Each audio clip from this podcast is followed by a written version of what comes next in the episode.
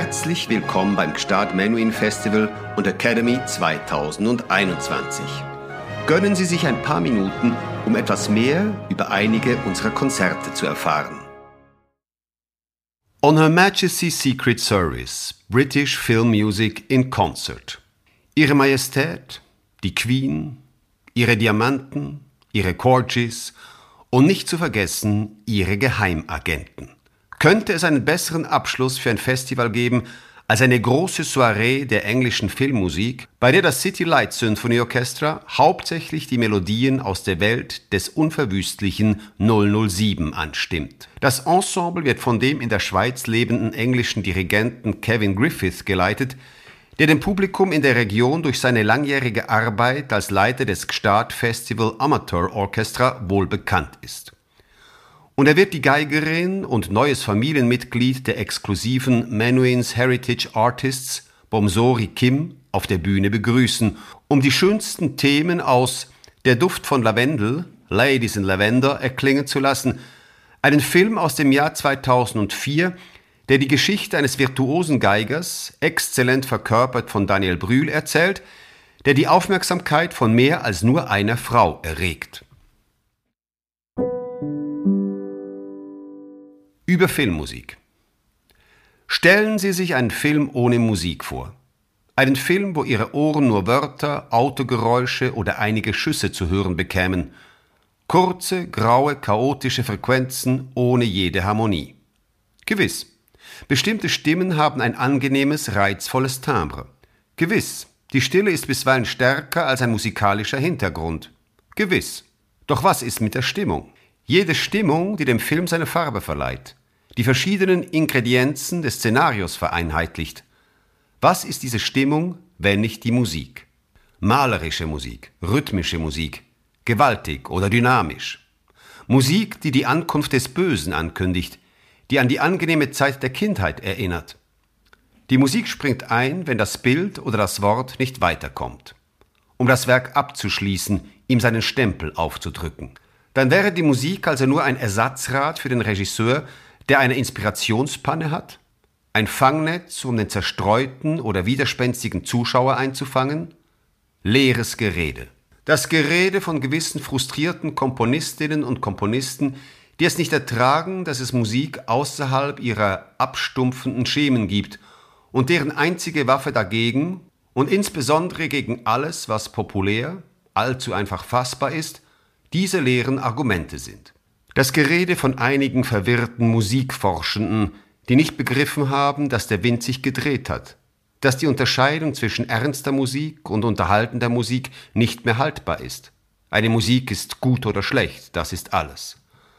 Und ich spreche nicht nur von den bedeutenden Regisseuren, die, wie etwa Stanley Kubrick, eine beinahe symbiotische Beziehung zur Kunst der Euterpe unterhalten, sondern auch von gewissen amerikanischen wie europäischen kommerziellen Produktionen, die buchstäblich gerettet werden durch ihre Musik, sei sie genial oder auch nur tragend, angenehm und eingängig. Ob wir es wollen oder nicht, manche Melodien prägen sich uns so stark ein, dass wir darüber sogar die Bilder vergessen. In solchen Filmen hat die Musik natürlich nur eine rein ästhetische Funktion, genau wie das Äußere der Schauspieler oder die Qualität der Bilder in ihrer primären Bedeutung. Man liebt die Musik für das, was sie ist, nicht für das, was sie uns bringt oder vermittelt. Und gerade darin liegt der Unterschied zwischen den Komponisten von Musik und den Komponisten von Filmmusik, zwischen den Entertainern und den Denkern, den Akteuren. Liebe auf den ersten Blick in Cornwall. Es gibt Filme, in denen die Musik mehr bewirkt, als nur die Handlung zu unterstützen, sondern vielmehr zu deren integralen Bestandteil wird. Ladies in Lavender, der Duft von Lavendel, ist ein gutes Beispiel dafür.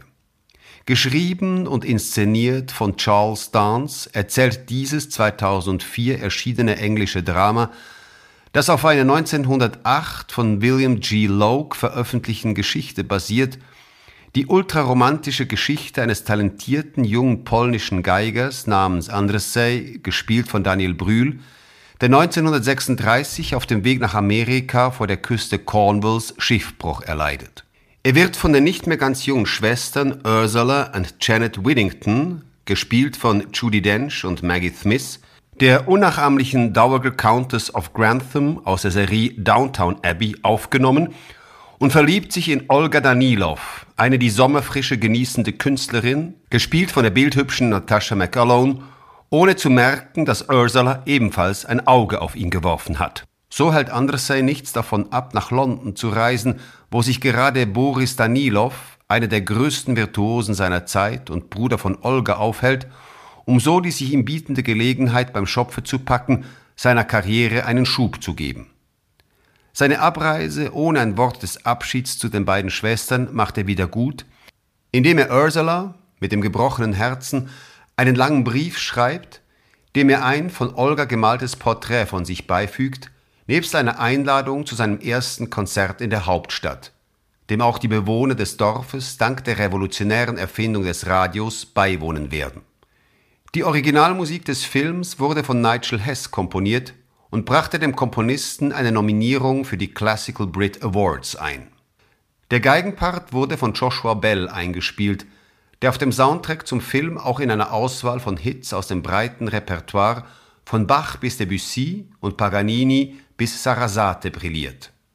Zweifelsohne wird sich Bomsori Kim an diesem Abend der Leistung ihres hervorragenden Kollegen ebenbürtig erweisen.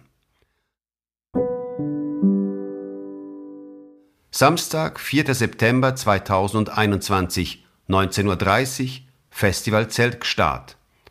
Bomsori Kim, Violine.